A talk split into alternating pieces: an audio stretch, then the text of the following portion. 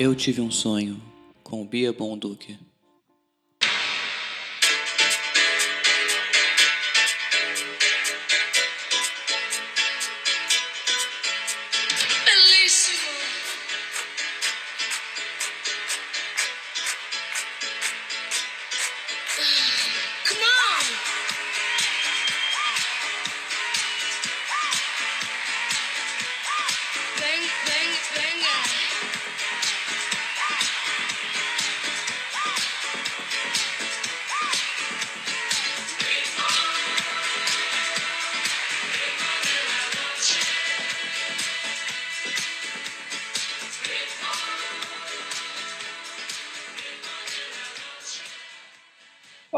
Bem-vindos ao 25º episódio do podcast Eu Tive um Sonho. Esse episódio é comemorativo de um ano. Sim, faz um ano que eu decidi colocar num Google Docs e distribuir a minha gravação de sonho que eu costumo fazer toda manhã que tem um sonho importante no meu celular. E com isso as pessoas começaram a ouvir o podcast. Hoje temos 8.500 reproduções dos 24 episódios já feitos. Eu fico muito feliz. Queria começar o programa agradecendo vocês pela participação, pela contribuição, pelos sonhos enviados, pelas pessoas marcadas, pela divulgação. É um projeto que deu certo. Para quem não sabe, eu tenho isso de registrar meus sonhos. Comecei na vida adulta, sempre sonhei desde criança e já foram vários tipos de registro. Eu já tive caderno na cabeceira da cama, eu já botei em blog, eu já criei uma vez uma tag cloud num blog. Eu só botava assim as tags do sonho, eu não contava ele, eu contava o que aparecia. E depois de um tempo ele criou uma tag cloud e é engraçado que as palavras que mais apareciam eram casa, cocaína e Fabiana. Eu vou deixar aí para a imaginação de vocês. Mas então, o programa de hoje, como vocês já estão percebendo, está sendo feito de casa, pois estamos numa quarentena durante uma pandemia, então não vai ter estúdio para gravar e eu voltei para dentro do bueiro, eu sinto muito. Tô tentando gravar aqui tendo uma dificuldade, já perdi muita coisa, então perdoa, mas a gente vai tentar fazer o melhor. Bom, no episódio de hoje tem duas coisas muito legais. Eu consegui falar com gente de Tarimba para tirar algumas dúvidas que eu vinha dizendo aqui nos episódios, né? Para é, esclarecer para gente por que, que essas coisas acontecem em sonho. Mas primeiro, eu quero contar alguns sonhos que as pessoas relataram para mim que andam tendo. Então, segura aí a transição que vocês vão primeiro ouvir os sonhos dos outros.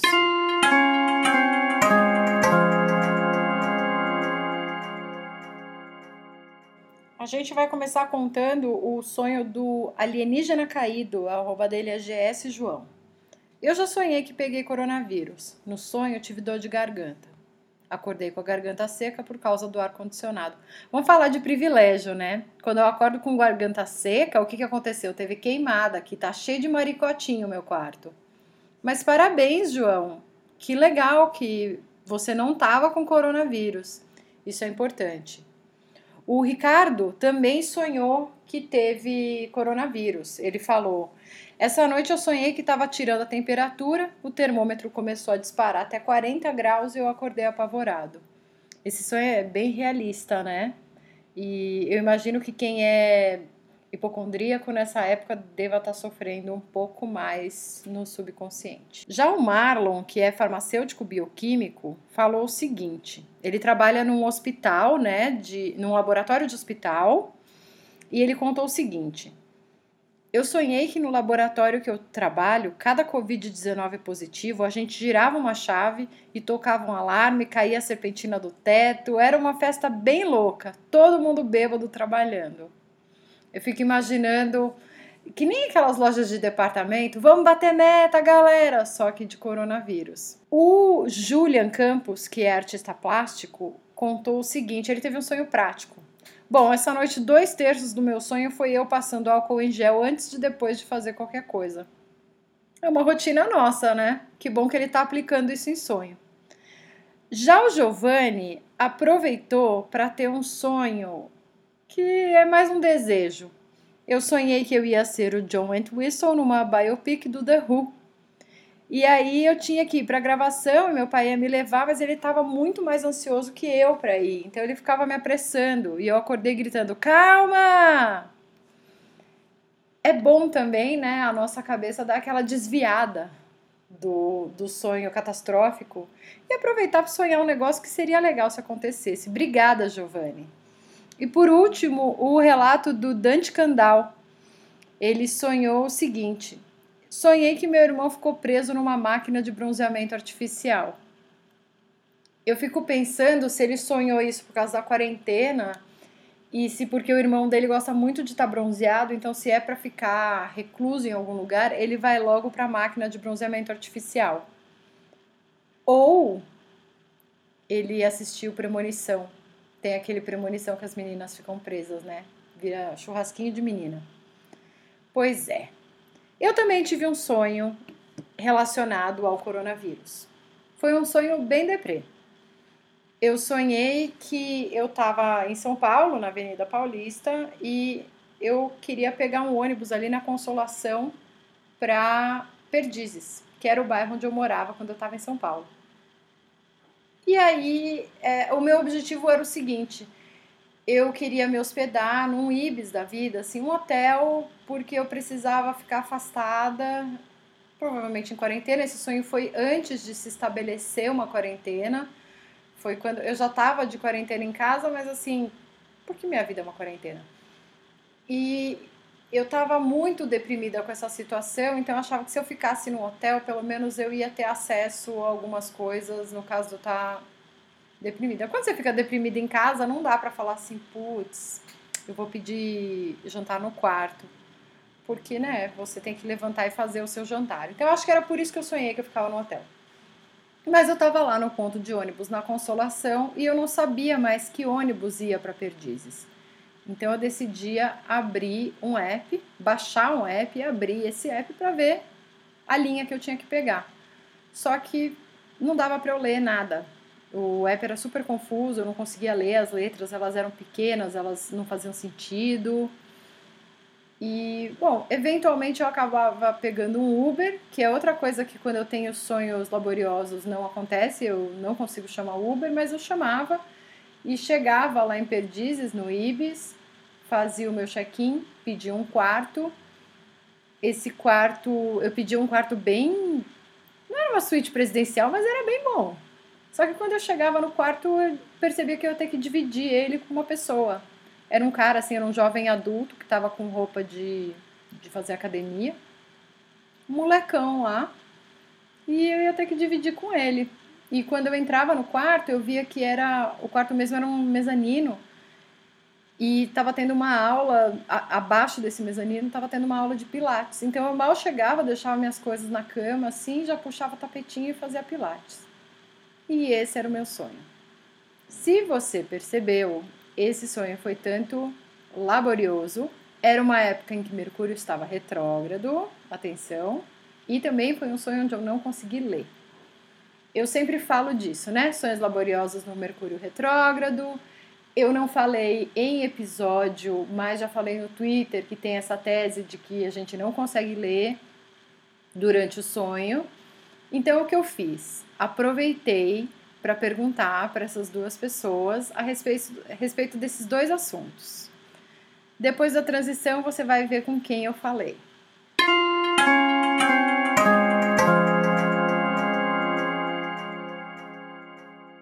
Então vamos começar conversando com a Tati Lisbon.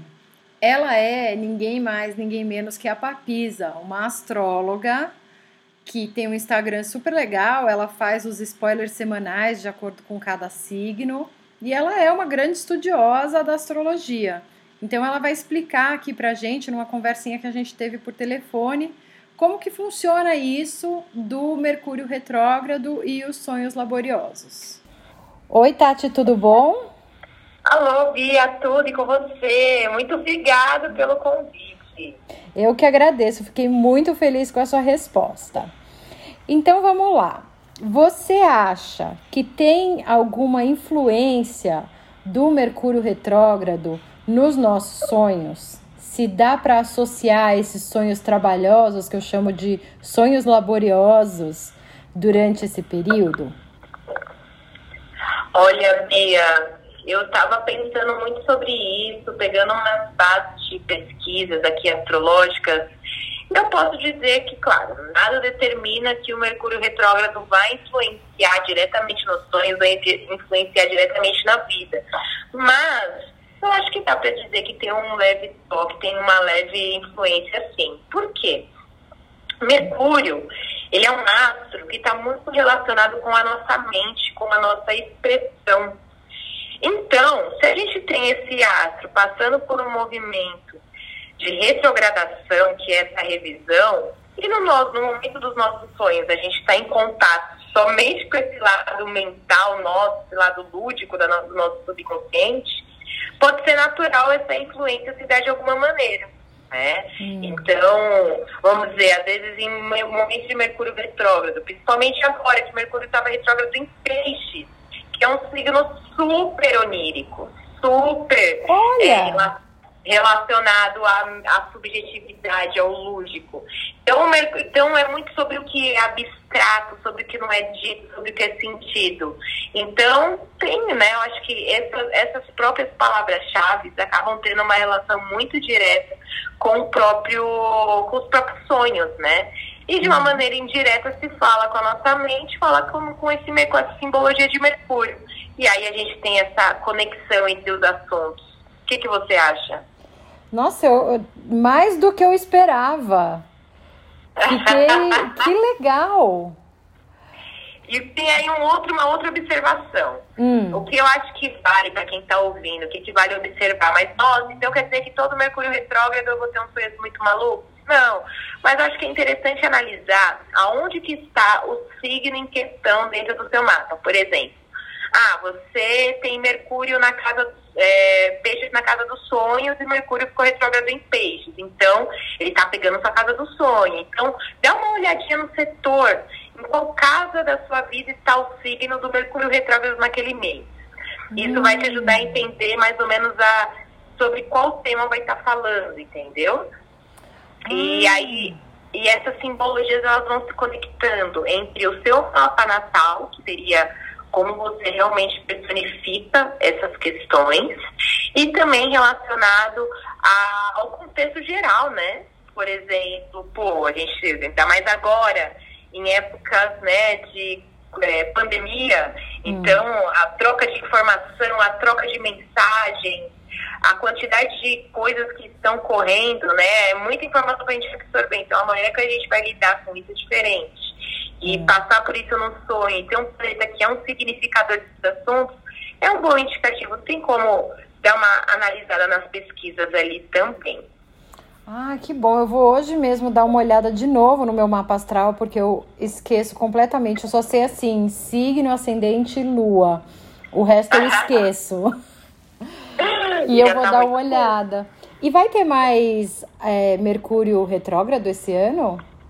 Vai ter Sim, viu? Eu preciso só puxar aqui numa tabelinha que eu tenho uhum. de retrogradação, mas vai ter ainda. Ele fica, o Mercúrio sempre fica retrógrado duas a três vezes por ano. É um movimento muito natural, na verdade, é um, faz parte do ciclo do, é, dos astros, né? Uhum. Todos os astros ficam retrógrados sempre. E, na verdade, o aspecto retrógrado, né? Só é, um movimento aparente né, de que ele não vai chegar ali até um tal momento. Deixa eu ver aqui. Quando que ele fica retrógrado? Ah, acho que ainda vai levar um tempinho, viu? Porque é, a gente acabou de... de... sair de um, né? A gente acabou de sair de um. Deixa eu dar um command F aqui. Ó, ao vivo, hein? Opa, em julho. Julho?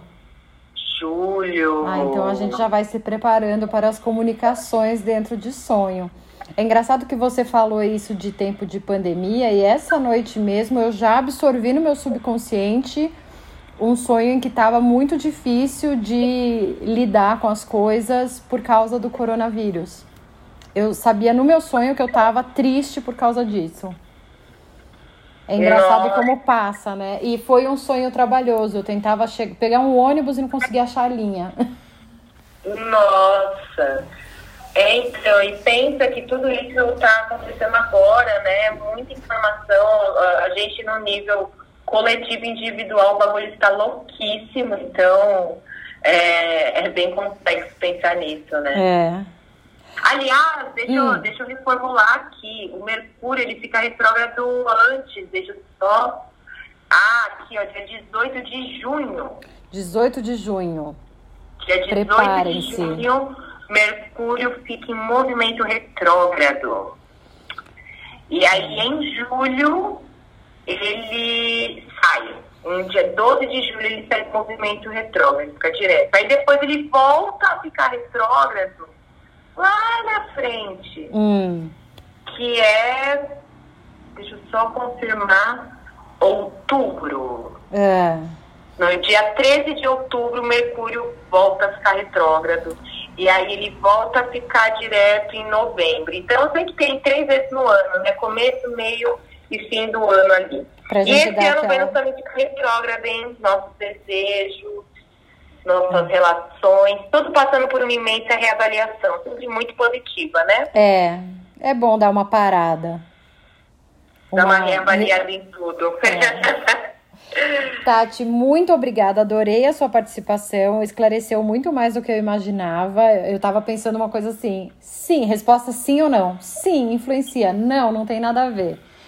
Então, fiquei muito feliz de conversar com você. Ai, que bacana. Eu agradeço muito, muito o convite. Vou deixar o meu recadinho aí para quem quiser, né, Manda acompanhar ver. o trabalho. Me segue no Instagram, arroba papis, underline, ou também pode me acompanhar pelo site agora, né, que é papisa.net, muito facinho, para ver horóscopo, spoilers, mapa natal, to- todas as consultas, dúvidas, a gente consegue fazer tudo agora, e tudo online, né? Muito melhor para qualquer canto do mundo, várias in- informações esotéricas para elas. Acho ótimo. Os spoilers semanais, gente, eu recomendo, porque é sempre numa linguagem que você fala, tá, entendi. Não é nada assim, ai, vou ter que pensar muito aqui, vou ter que pegar o dicionário, não, é uma coisa assim, ó. Tá, tá aqui a dica. E vale muito a pena. Muito obrigada, Tati, e ouça o, o podcast quando puder. Convido você. Ah, sem dúvida, com certeza. Muito obrigada e um beijo para todo mundo. Um beijo. Agora a gente vai conversar com o neurocientista Siddhartha Ribeiro, que eu já falei aqui sobre o livro dele, o, o Oráculo da Noite. O que aconteceu? Eu não falei com ele. Quem falou foi a Débora Lopes, que é jornalista da Vice.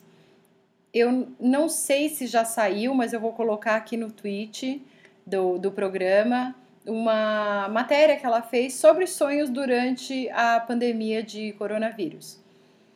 E ela acabou fazendo para mim uma pergunta para ele, que é sobre por que, que a gente não consegue ler, escrever, fazer conta durante o sonho. E aí vai entrar a explicação dele, se liga. Uma, uma outra pergunta que veio de uma, de uma conhecida minha que é super entusiasta de sonho, ela tem um podcast, ela, ela levantou uma teoria para mim de que a gente nunca consegue ler coisas nos sonhos, que a gente não consegue ler frases. É, ela, ela mencionou assim que às vezes parece que você está conseguindo ler alguma coisa, um cartaz, um livro, mas nunca fazer uma leitura verdadeira. É, o que, que você sabe sobre isso? É, isso é verdade. É muito raro que a pessoa consiga ler texto. É, em geral, os, te os, textos não têm conteúdo detectável. É, e também é muito difícil fazer cálculos matemáticos. E provavelmente isso, isso acontece porque as regiões cerebrais que são utilizadas para fazer leitura ou para fazer cálculos matemáticos não evoluíram para isso, uhum. evidentemente, porque são invenções dos últimos 4.500 anos. É, então, são áreas que foram evoluíram para outras coisas. No caso da leitura, por exemplo, é, as, as áreas utilizadas para aprender a ler têm a ver com reconhecimento de faces.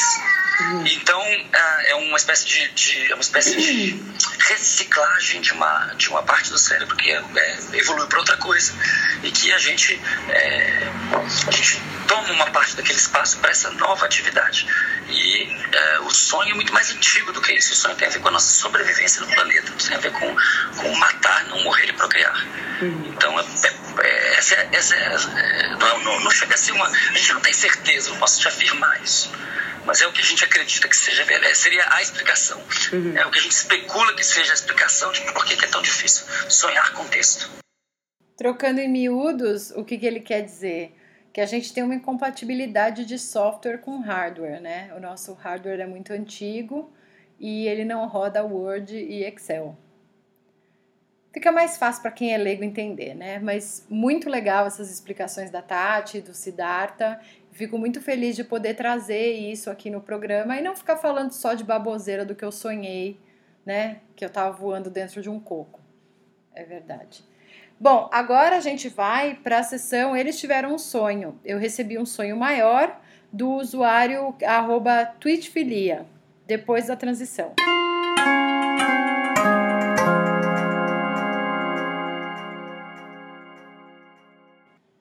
A mensagem começa assim. Bia, eu tive que te contar esse sonho. Meus sonhos geralmente são bem sobre as coisas imediatas que estão acontecendo, mas sempre com um twist bizarro. Acabei de acordar e lembrei do seu podcast. Fui demitido no final do ano passado. E no sonho, em plena crise de coronavírus, meu ex-chefe me ligava reclamando que eu deixei as luzes todas acesas na última vez que eu trabalhei ano passado e pediu para eu ir lá apagar as luzes. Impossível, porque eu deixei de trabalhar em novembro mas mesmo assim fui contrariado, tomando muito cuidado para não ter contato com o vírus. Chegando lá, comecei a sentir os sintomas e as luzes estavam todas acesas. Eu precisava desligar as luzes, mas estava com febre, tossindo. Aí eu pensei, vou infectar meus colegas de trabalho, todos. Foda, né? Eu não gosto deles, mas não precisa tanto. Peguei álcool em gel e comecei a limpar tudo, exceto a mesa do meu ex-chefe. Quando fui lá na mesa dele, tinha um papel do FBI que estava sendo enviado somente para empresários. E lá dizia que um dos sintomas guardados em segredo era a pessoa tem alucinações de que a vida é um e-mail. Sim, um e-mail. Não faz sentido mesmo. Aí eu comecei a ter essas alucinações e a vida era um e-mail indescritível, muito bizarro. Dói muito quando chega e-mail na caixa de entrada, mas era pior quando era spam. E acordei depois dessa. Olha, Twitchfilia, que legal esse sonho, porque às vezes acontece disso, a gente se transmutar numa coisa que não faz sentido, tipo, a vida é um e-mail, daí entra o e-mail, dói pra caramba. É maluco, mas eu consigo entender o que você quis dizer.